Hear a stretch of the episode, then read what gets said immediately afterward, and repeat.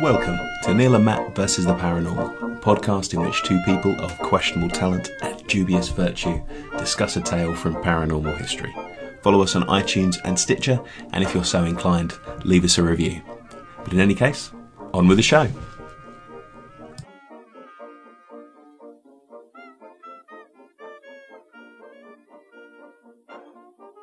Welcome back, listeners, uh, to Neil and Matt versus the Paranormal after a slightly extended festive break. Uh, I'm back onto slightly more familiar territory after our jaunt into the world of popular music with the KLF. So, with no further ado, uh, and happy to report my host is in the middle of eating croissants, Oh. probably won't say anything. Brother.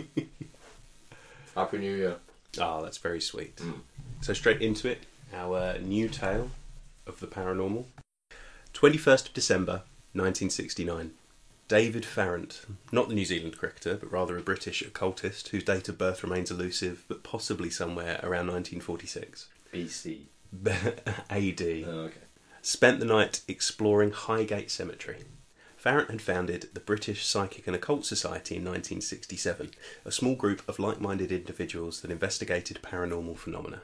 So, a much smaller version of the SPR, or one of those uh, similar organisations uh, that employed our old friend Harry Price. He was well known locally and had gained the nickname Birdman due to his habit of walking around with his pet macaw on his shoulder.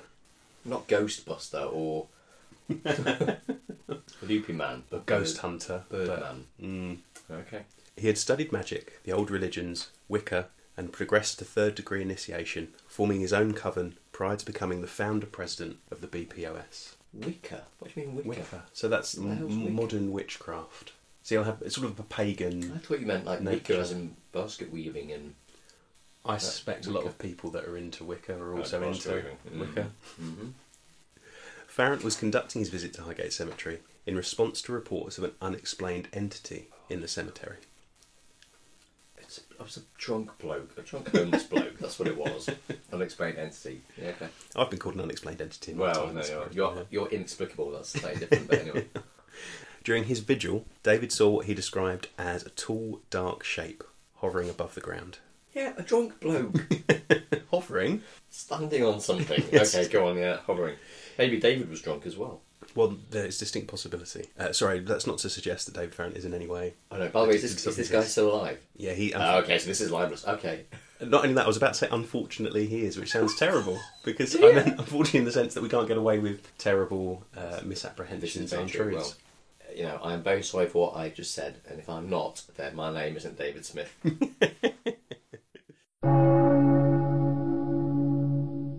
He initially thought it was a prankster, but when he examined the figure, he saw it had no features, save two orange circles of light located somewhere within where its face should have been. so it's a cat. or an owl? Or an owl, maybe. Some they sort hover. They hover above the ground, hmm. and they can look quite big if they're close to you, and smaller if they're further away. Indeed. But don't hover, do they? Because only hummingbirds can hover. Oh. If it's flying towards you, straight towards you, it might look like it's hovering. It's a good point. Thank you. You're very good at this perspective. I know it's amazing. Isn't? He then felt that he was under psychic attack, only escaping after inwardly reciting a Kabbalistic incantation, which caused the entity to disappear. Did the incantation go along the lines of "Oh fuck off, fuck off, fuck off"? Fuck. I believe that is an old Kabbalistic. Uh, I yeah. my mummy. He wrote into the Hampstead and Highgate Express to ask if any of its readers had witnessed anything supernatural around Highgate Cemetery. The letter received several replies, also printed in the newspaper, with several different ghosts, ghouls, and goblins reported, with no account matching another and none matching his. And one of them was this this beast with two backs, two heads, and four legs. Ooh. That was heard to be moaning, "Ooh, Tracy." Is that it? Are you making some veiled admission to? No. I've never been at Highgate Cemetery with anybody called Tracy. I'm just saying that strange things happen in cemeteries, and they're not, they're not all to do with paranormal. But the, okay, so if you were going to investigate this, it's odd that then all different accounts. You know, normally if you're looking for evidence of something, you want some of the accounts to overlap or Yes, there is a lot of uh, variety in the ghouls that have been reported, which could suggest that Or bollocks. none of them are true. Yes, Mm. quite. Spectres included a man in a hat. Oh, okay. We'll come back to the man in a hat. Sorry, go on. Okay. A spectral cyclist, a woman in white, a face glaring through the bars of a gate, a figure wading into a pond, a pale gliding form, and bells ringing and voices calling. Bells ringing in the churchyard. Mm, maybe the church bells. Well, it's a cemetery. I'm not even sure there's a church Okay, well, attached to maybe, it. A face through the railings. Mm. So a, a person on the other side of the railings, Glaring at you. glaring, yeah, Mm. wondering what you're doing in the graveyard at night, and where Tracy's got to. Yeah, I think we. Yeah, I think we've got a good idea of what you get into. Yeah, I think Things in so. graveyards at. Uh, man in a hat. Mm. So I am quite cynical about all this malarkey. Go on. Would never have guessed. No, you wouldn't guess. However, Are you going to relay to me your own personal experience of the paranormal? I am going to relate to you my Oh own my personal goodness. experience of the paranormal. Go ahead. So, uh, a long time ago, in a place far, far away, in a property that I now know, or I think I knew then, I'm not sure, that somebody did hang himself, Okay. um, I did uh, see something. Appeared to be a bloke in a hat. And where was this? I'm not going to name names, but it's a it's a town, and it's not this town. It's a different town in the UK, um, and uh, yeah, there we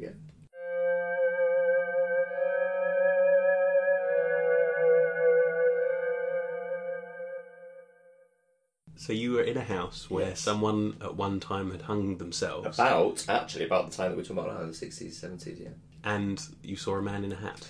Well, yes, You looked as if you were about to say something else.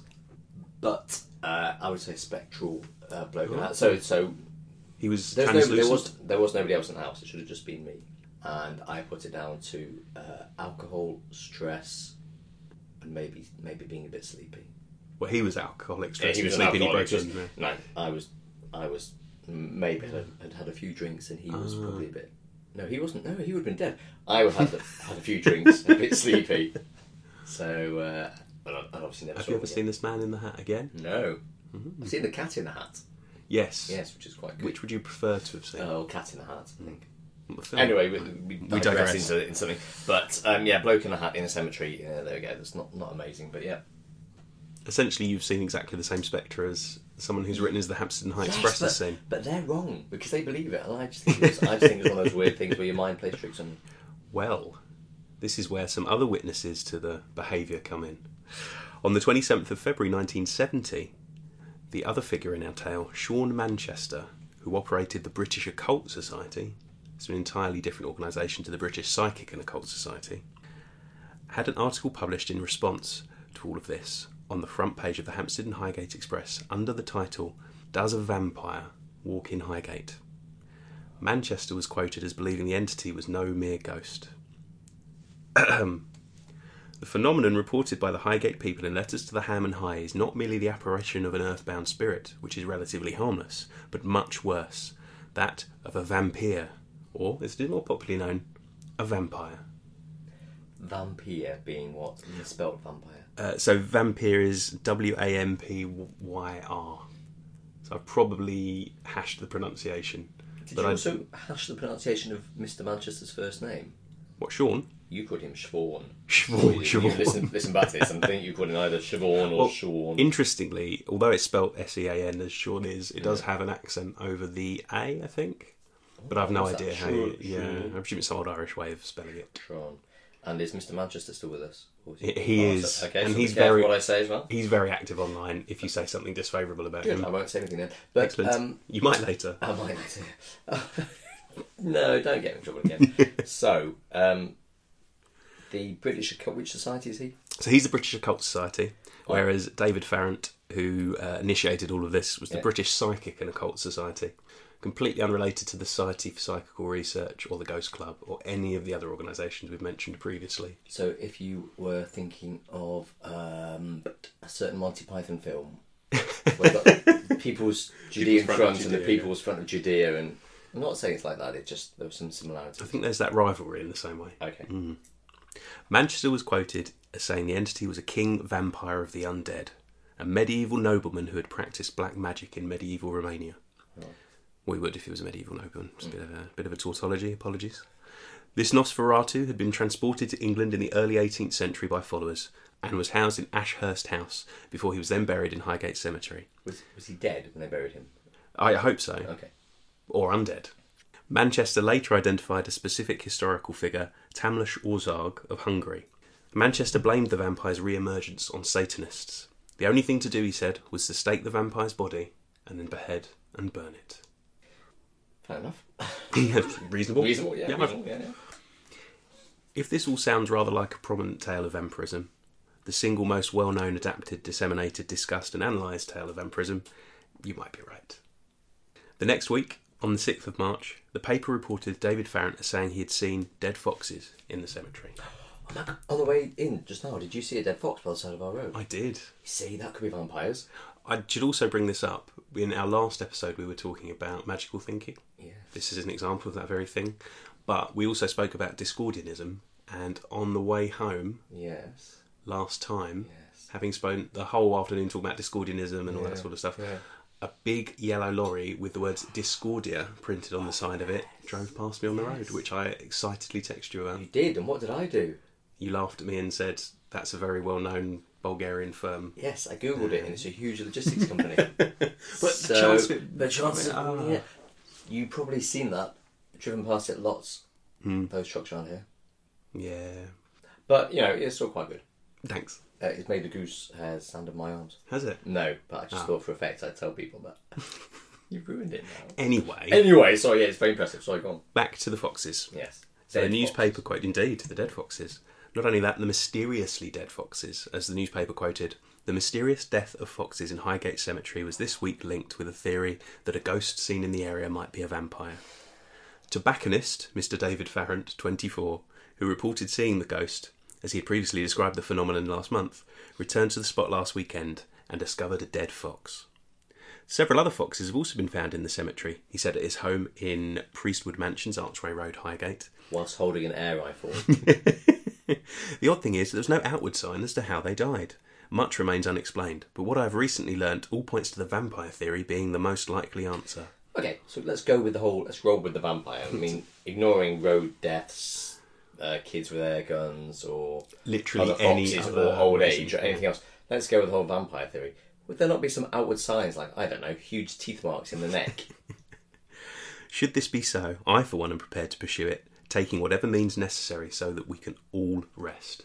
I think assuming on the part of everyone's terrified of the, as we stated, probably perfectly explicable dead foxes. So what's more? What if you lived in Highgate? Would you be more worried about the possibility of vampires, or about the thought that there are people walking around the cemetery late at night, thinking that there are vampires? Which would scare you most? I think you'll find out how disruptive either one of those could be in just a moment. yep.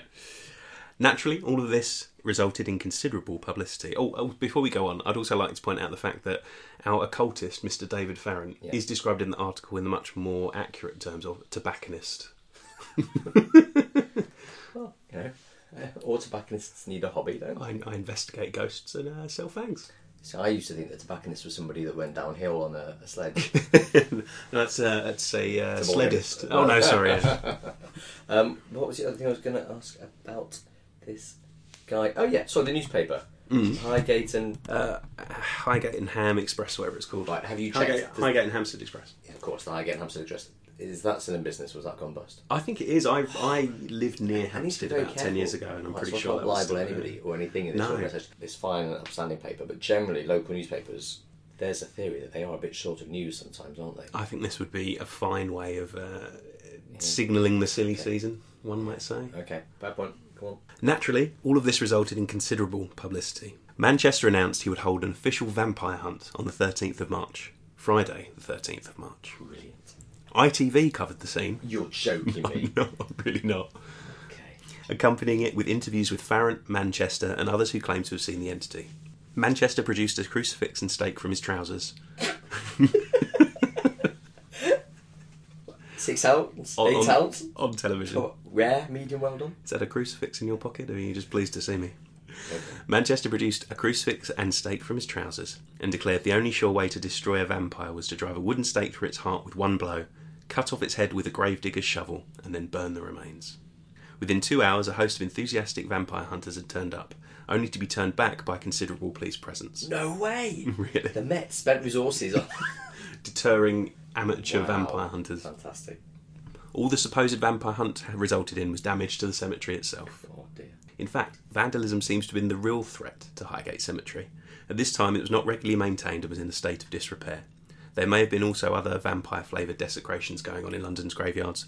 According to Gareth Medway's book, Lure of the Sinister The Unnatural History of Satanism, on the night of Halloween 1968, a graveyard desecration by persons unknown occurred at Tottenham Park Cemetery in London. These persons arranged flowers taken from graves in circular patterns, with arrows of blooms pointing to a new grave which was uncovered. A coffin was opened and the body inside disturbed, but their most macabre act was driving an iron stake in the form of a cross through the lid and into the breast of the corpse. So there's some other funny business going on. That's not funny. That's that's just wrong. That's just interfering with a corpse. That's illegal. And one of your other hobbies, isn't it? One of my many. yeah. Um, interfere, that is that should be a crime. Uh, it, it, it is. It is crime, is it? Uh, I suspect. No, it is. It is It's got definitely. be, that's got to be a Mm. yeah, weird. It's certainly a very grave matter. Ah, very good. Thank you. Something of a rivalry began to grow up between Farrant and Manchester. Both conducted independent attempts to deal with the Highgate vampire. Farrant had himself photographed skulking around the cemetery with crucifix and stake in hand. In his book on the case, published in 1985, Manchester claimed that he encountered the vampire in August of 1970. According to the book, he had been investigating the case of a teenager named Elizabeth who had complained of anemia. Discovering that a vampire was the cause and managing to repel it with garlic Oh, and whoa, other. whoa. Tri- Is that a teenager with anemia? yeah. Well, what other vampire's cause? I don't know. I'm just going to throw this out here, but maybe puberty, menstrual cycles, lack of iron levels. Now, I'm not a GP, but I think it's perfectly reasonable to assume a vampire might be the cause of that problem. Okay, go on. Discovering it was a vampire and managing to repel it with garlic and other traditional methods, Manchester tracked the vampire as it moved on to a young girl named Louisa. Eventually, Manchester and his compatriots entered Highgate Cemetery and were led to the vampire's home by a sleepwalking Louisa. They managed to scale down into the tomb via a hole in its roof and found three empty coffins, around which they sprinkled holy water and garlic. They returned the next day, encountering the vampire itself. And this is a, a quote from the book. The appearance is one of a heavy form, gorged and stinking with blood, with eyes glazed and staring horribly, glinting with the red fire of perdition. This great leech possessed sallow, parchment like skin beneath which a faint bluish tinge could be discerned. The colour of a three day old corpse. It had black hair and eyebrows that were especially heavy and joined across the bridge of an aquiline nose.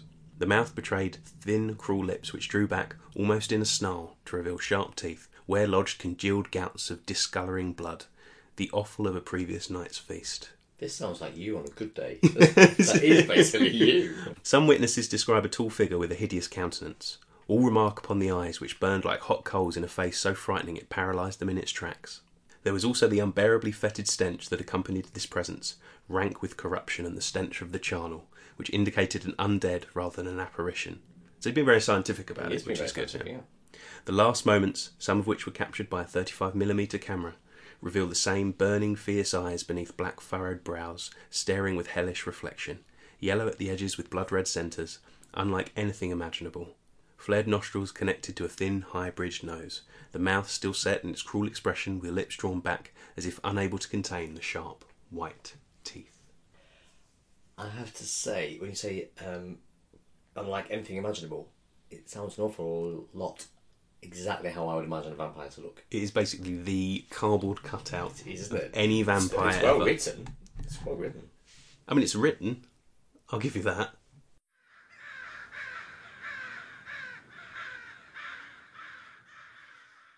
I'm um, I'm actually just looking for some of this uh, David Farrant's pictures, and and uh, he does. Oh no, look this is about- Manchester who's Oh, it's Manchester. uh, alleges the picture of the uh, the vampire. Oh, I, Oh, don't get them mixed up. I I'm a bit mixed up. I'm also apologising because uh, on David Farrant's page there is a Titbits Confessions of a Belly Dancer. yeah, there's a magazine called Tidbits. Yeah, and I wouldn't look at that kind of thing either because that would be No, I mean, has that just come up in your search history by any chance? no garlic and bags of salt. and in the Mm. end, it was a clove of garlic that killed him. This is uh, go on. This is this is fascinating because there's two people. Isn't this just competition between two um, gentlemen who enjoy looking at this sort of thing? What, tit, tell- tidbits, the confessions of a belly dancer? No, no, no. Moving back from tidbits. So that was Manchester, yeah. I think you're are going to tell me that Farrant's got a similar uh, description of a similar encounter.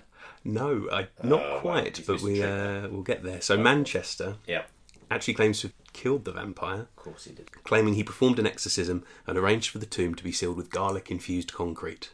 It's not something you get from the builders merchants every day, What is it? Or from most cookery shops. Just sprinkle a bit of garlic into the mix. Mm. Uh, the vampire re-emerged, however, with Manchester eventually tracking it down to Crouch End, where he finally staked, beheaded, and incinerated the creature. On camera, this is all caught. On No, of course, Oh, only a couple of pictures were caught, and I believe they're in the book. They're not very readily attainable otherwise. Uh, they're not terribly convincing. You have to pay for the book. Yeah, don't. Now, if all of this sounds rather like a prominent tale of vampirism, the single most well known adapted, disseminated, discussed, and analysed tale of vampirism, then you might be right. I think he read Dracula, got a bit excited, and made his own version. Which, to be fair, is quite enjoyable. It is, and I'm so glad you said that because then he can sue you, and I have no part in that. But it does sound a lot like every uh, Dracula film that I've Hmm. seen or book I've read. Although, to be fair, there are some differences Go on. which suggest perhaps it wasn't just taken from life and might be real. It might be because most of them I've seen don't live in London cemeteries Or Crouch End. or Crouch End. Yeah. But there is a part when Louisa, who'd become a vampire herself, Yes. naturally, uh, turns into a giant spider. Right, that's new. Hmm. Because you get bats and wolves and mist. I've never heard a, a vampire turning into a spider. Why does it say why she turned into a spider? Um, but she just does. I think she turns back after he kills the vampire. Okay. Can we do an interview with her? Can we meet her, mate? Is she still around, maybe? I have literally no idea. Yeah. Probably because I'm not entirely sure she ever actually existed. Oh, now you're just casting aspersions and Um, sorry, sorry, Mr. Manchester. Actually, that, even that title's incorrect, as we'll come to in a few moments. Go on. Now, obviously, that's Sean Manchester's version. Yeah. Uh, Farrant has his own tale, laden with considerably more woe, but indeed documentary evidence, of his own efforts to track the entity plaguing Highgate. In August 1970, Farrant and the other members of the BPOS conducted another overnight vigil at Hampstead in an attempt to make contact with the Spectre. They hoped to conduct a magical ritual to discover the nature of the Spectre and its intentions. According to Farrant, things went rather wrong. Whilst preparing for the ritual, they were interrupted by the police. Oh, pesky police. Farrant was arrested for entering Highgate Cemetery for an unlawful purpose. That's a crime? Uh, and entering a cemetery for entering a cemetery for purpose? See, if I read that, just the charge, I would make a rather educated guess at what that unlawful purpose Yeah, might be. so would I. and It wouldn't be that one. The prosecution claiming that Farrant had entered with a cross and stake in a hunt for a vampire, although he was acquitted at court the next day. I imagine they just had no idea what to do with it. yeah, well, yeah, you would have. Well, if you're uh, uh, next day, so that must have been a JP, a judge, uh, no, magistrate rather than a court, rather than a um, Yeah, I presume so. what's it called? Uh, trial, jury. That's the word. Mm. Maybe the magistrate was also an occultist, and Or a vampire hunter. or a vampire, in this conspiracy. hmm How many judges are vampires? That is a freedom of information. And the magistrate has to go undercover into the legal profession Yeah, exactly. to drive a stake through all their hearts. Yeah. Mm. Yeah. I'd pay to watch that. There's an ITV miniseries there, isn't there? what, Um, what would you call it? Hold on, I'm trying to think of something witty to do with courts, Laws and state, blood and vampires. State out, stake out, stake, stake. Yeah. I'll get back to you on that one. I'll think of it. Mm. Put your comments below if you can think of anything. Uh, any Good. witty legal dramas featuring pitch that. vampires? Yeah, Well, legal dramas are quite popular, and yeah vampires they are are. quite popular. Vampires quite popular. Put those together. Vampire lawyer. Right. Sorry, getting completely sidetracked again. Good. So he was arrested, arrested but acquitted. Arrested but acquitted. His trouble with the law, however, was far from over. Two years later, he was arrested for trying to communicate with the ghost of a 17th century pirate buried in Monken Hadley churchyard in North London. That's not arrestable, surely. Well, I think it's what he did in the course of trying to contact the ghostly pirate, Okay. because he admitted to painting a magical circle on the ground by the pirate's grave. He was charged for contravening the Ecclesiastical Indecency Act and fined £10.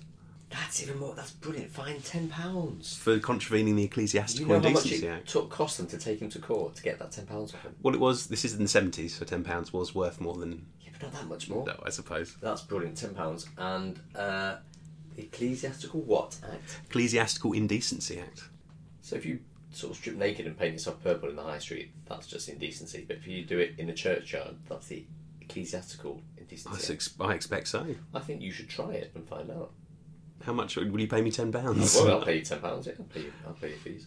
He was arrested again in 1973 whilst conducting a ritual at a house in Crouch End intended to summon the nature god Pan. He was charged with arson due to the presence of a small fire he had built. All of these cases were covered with reference to his now notorious past as the Highgate vampire hunter. However, it was not only the legal authorities that were after Farrant.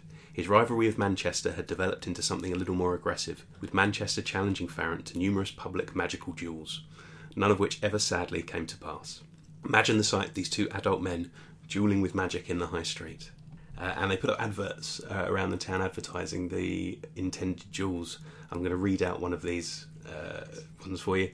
A personal vendetta over the years becomes a duel to the death between Manchester, Grand Master of the Occult, and Farrant, High Priest of Witchcraft. Locked in murderous absurdity, Britain's most infamous magicians intend to resolve their feud to the death at Queenswood Highgate, 18th of August 1978. Did you go? No, uh, and they never actually both turned up at the same time and duelled. Gutted. It was rather unfortunate. I've not seen a good duel for ages. Not a magical one as well. Well, magical one. Well, yeah. Uh, in the Harry Potter films, they have Ah. a few magical duels. I imagine it'd be slightly less exciting than that. Would it? Mm.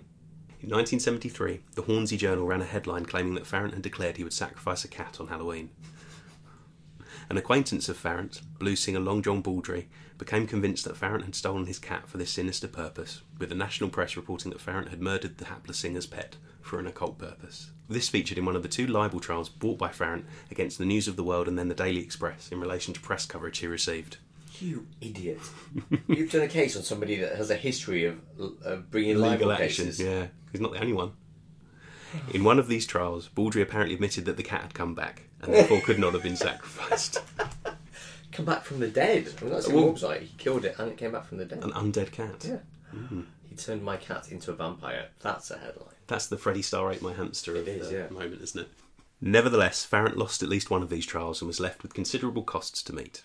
Farrant had also run out of luck in the criminal court. In 1974, police discovered a headless corpse propped in the front seat of a car and connected it to him. Although the real practical joker behind the corpse sheepishly came forward and claimed credit, photos of vandalised graves were found in Farrant's possession, as well as a firearm. This gets better. So he has a history of suing people and owns a firearm. I don't think you need to be worried. I think he's uh, an older gentleman now. We could take him. You you could take him. Let's be honest, it's not the first time you've taken an older gentleman, is it? He was charged with damaging memorials, interference with remains, stealing a sheet from Barnet Hospital, a what? stealing a sheet from I Barnet said a sheep. what would a sheep be doing in a I don't hospital? know, but why would you steal it? Well, probably for the same reason he entered the graveyard for an unlawful purpose, I suggest. Yeah, this beheaded uh, bit, uh, this body without the head, Mm. headless torso, put in his car as a practical joke. Where did that come from? Uh, some other, someone else admitted that they did it. It has nothing to do with him. But Where'd in the you get it course from? of searching his house, probably the hospital. Hilarious. Okay, Mm. so yeah, He was charged with damaging memorials, interference with remains, stealing a sheep from Barnet Hospital, and threatening the police. The threat stemmed from Farrant having sent two police officers voodoo effigies, with notes stating, Those that harm the initiated will become a victim of their own intentions. Farrant signed the notes and sent them via recorded delivery. but his return address on the uh, Yep. on the label Yeah, as well. most certainly. Oh, that's good. Farrant claimed this is in response to a friend having been beaten by the two police officers in question. He was sentenced to four years, eight months imprisonment for the threats and criminal damage, and fined for possession of the firearm and acquitted of other charges. So I suspect the firearm was deactivated. Yeah, but hold on, I was just thinking that. So I've got more chance of being jailed for sending a voodoo doll to a police officer than I have of carrying a gun. Uh, well, no, the gun was only at his home address. He wasn't out in public not with it. oh, okay. But owning This a, is illegal. illegally owning a gun. Great. Okay. He was released after two years and six months. His fellow prisoners found him a bit odd, with one requesting an exorcism to rid him of the evil powers of David Farrant. Wow. Meanwhile, Sean Manchester became a bishop in the Old Catholic Church. You're joking me. The Old Catholic Church split from the Roman Catholic Church in the 1870s because they disagreed with Vatican I with regards to the dogma of papal infallibility. But it pertains particularly to certain papal pronouncements, such as the canonisation of saints. Frankly, the Old Catholic Church seem a bit more liberal in some ways, or at least more open minded than the Roman Catholic Church has been seen to be in previous years.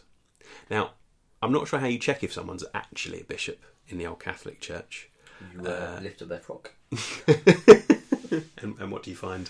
Defrocked them. what do you find? I don't know. How do you check a bishop? Well, I don't think there's a register in the same way there is for the Catholic Church. Now, he certainly makes some interesting claims, such as having to have infiltrated a loathsome cult of Satanists and being a direct descendant of Lord Byron. So you could suggest he's not necessarily the most reliable person. However, he has also complained of unfair treatment in the media, which settles part of this question. In 2002, Manchester complained twice to Ofcom that he wasn't taken seriously as a bishop in two radio interviews. Ofcom found in his favour, therefore finding he was in fact a bishop. Now, he was less lucky in 2006. The complaint was in respect of a documentary on Channel 4 called 101 Things to Do When You're Dead, which covered the Highgate vampire case. Manchester, as well as the other Highgate vampire hunters, were referred to as being 1970s weirdos. Ofcom, who were handling the complaint, had this to say. The description of Bishop Manchester as a 1970s weirdo was justified. That's a bit. Well, that's really weird. They, so they agreed he was a weirdo. Yes, the events the- referred to in the programme had taken place between 1970 and 74, and the dictionary definition weird, meaning suggestive or relating to the supernatural, or strange or bizarre, in view of Bishop Manchester's involvement in this vampire hunt, the description of him being weird was Is justified. that what weirdo? Weirdo actually has a relation. Uh, Apparently so. Related to the occult. I didn't know that. Wow. So I can officially say you're a bit weird. Well, we are both a bit weird by virtue of us doing anything to do with this podcast. I'm normal. Manchester also complained that the programme stated falsely that he had broken into a tomb and beheaded a corpse, an action that would be a criminal offence. The programme said he had performed a spoken exorcism, and when that didn't work, broke into some poor sod's tomb and beheaded him. Bishop Manchester said that a corpse beheaded at Highgate Cemetery in 1970 uh, was the work of black satanic devotees. He had never claimed to beheaded a corpse in Highgate Cemetery or any other consecrated ground, nor it had been claimed elsewhere until the Channel 4 programme that he had done so.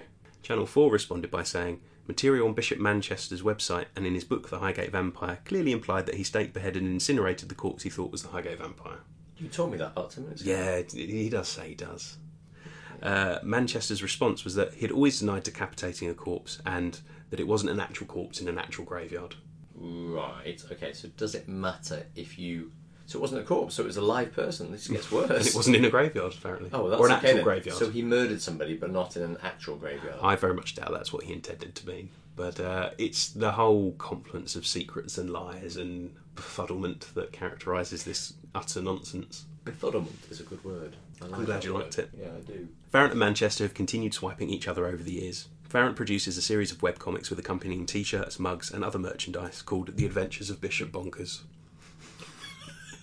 So a guy who's objected to being called a weirdo markets himself as Bishop Bonkers. No, no, Farrant Oh. produces a series of webcomics targeted at Mr. Manchester. Oh, I see. Bishop, Manchester. This gets very confusing. There's only two of them. I get confused.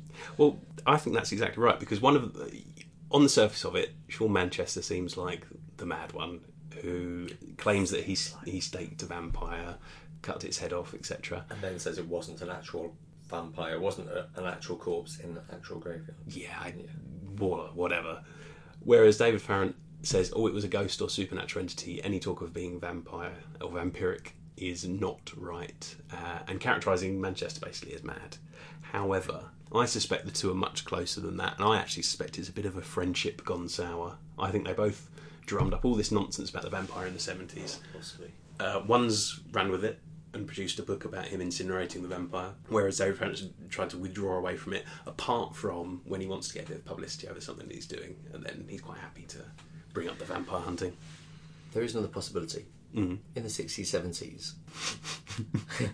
you know where this is going? Yeah. In the 60s and 70s, there were quite a lot of new uh, psychotic substances that were being Mm. tested and enjoyed. Mhm. Yeah. So maybe, I'm not suggesting that either of these two gentlemen have ever used illegal drugs, but they were probably off their faces, weren't they?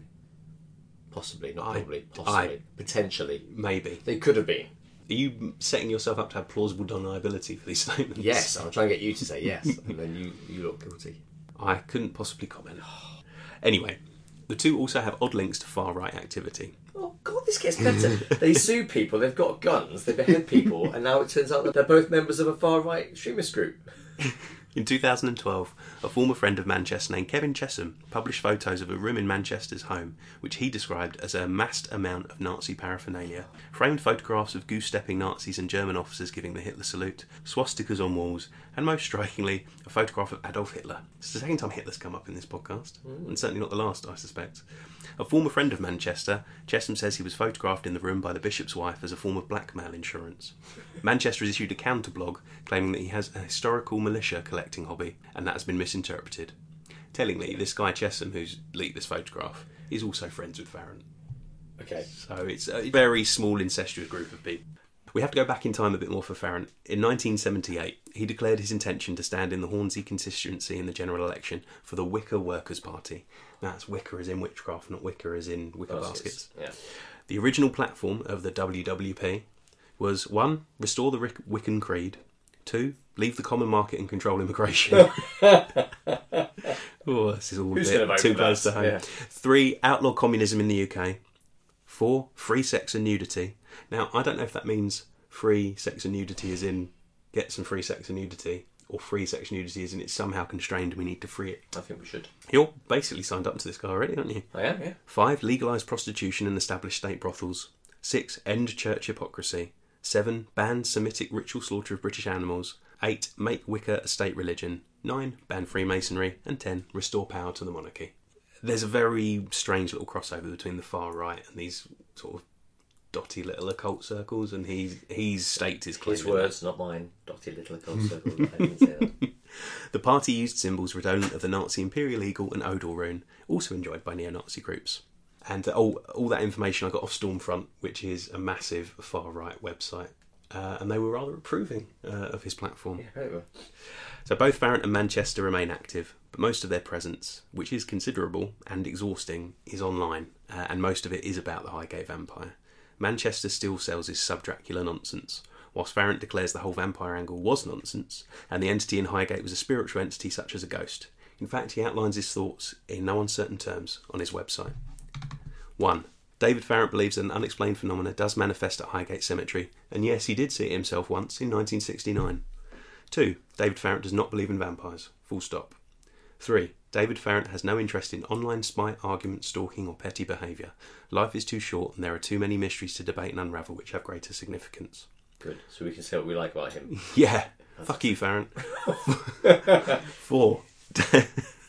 Four, David Farrant is interested in hearing from people who believe that they have experienced paranormal phenomena.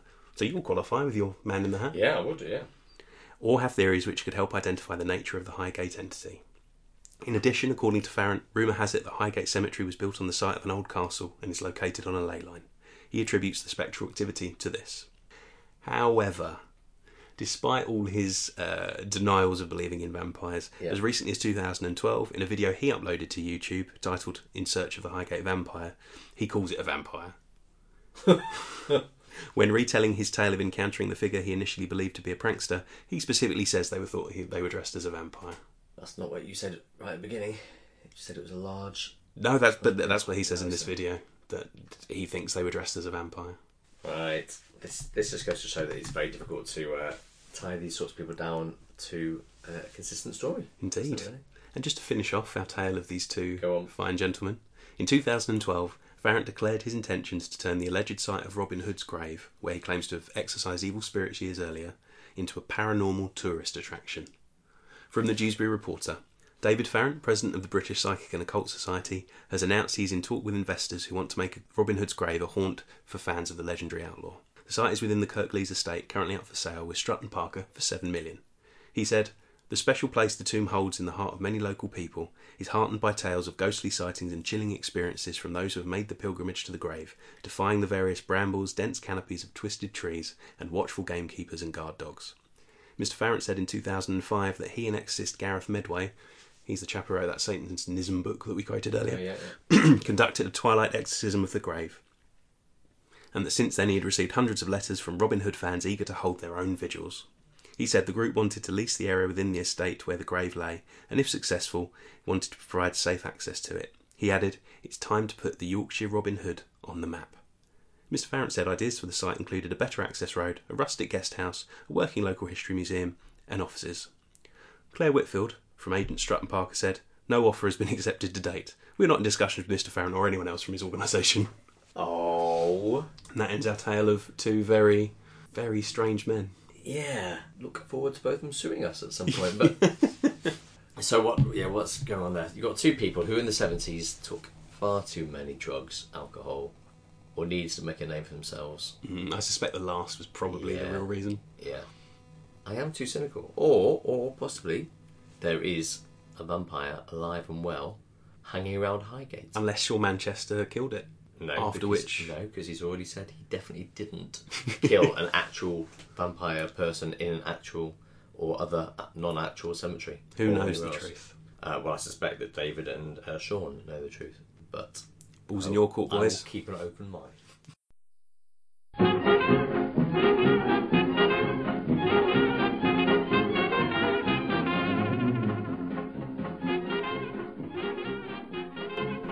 So ends our fourth episode on the Highgate Vampire. I hope you enjoyed it. Sorry for the slightly extended uh, festive delay from some technical difficulties that we had. Uh, just a word about sources. Uh, our main sources, of course, are the books by the two principals in this case In the Shadow of the Highgate Vampire by David Farrant and The Highgate Vampire The Infernal World of the Undead Unearthed at London's Highgate Cemetery in Environs by Sean Manchester. It was also greatly assisted by Don Ecker's 2010 report into the case, Andrew Goff's interview with David Farrant from 2009 on andrewgoff.co.uk, and Tristan Swale's article in 2014 from Mysterious Times. Lastly, I was also greatly assisted by articles on Rational Wiki, Wikipedia, and to my internal regret, Encyclopedia Dramatica. Have a good time, everyone. Goodbye.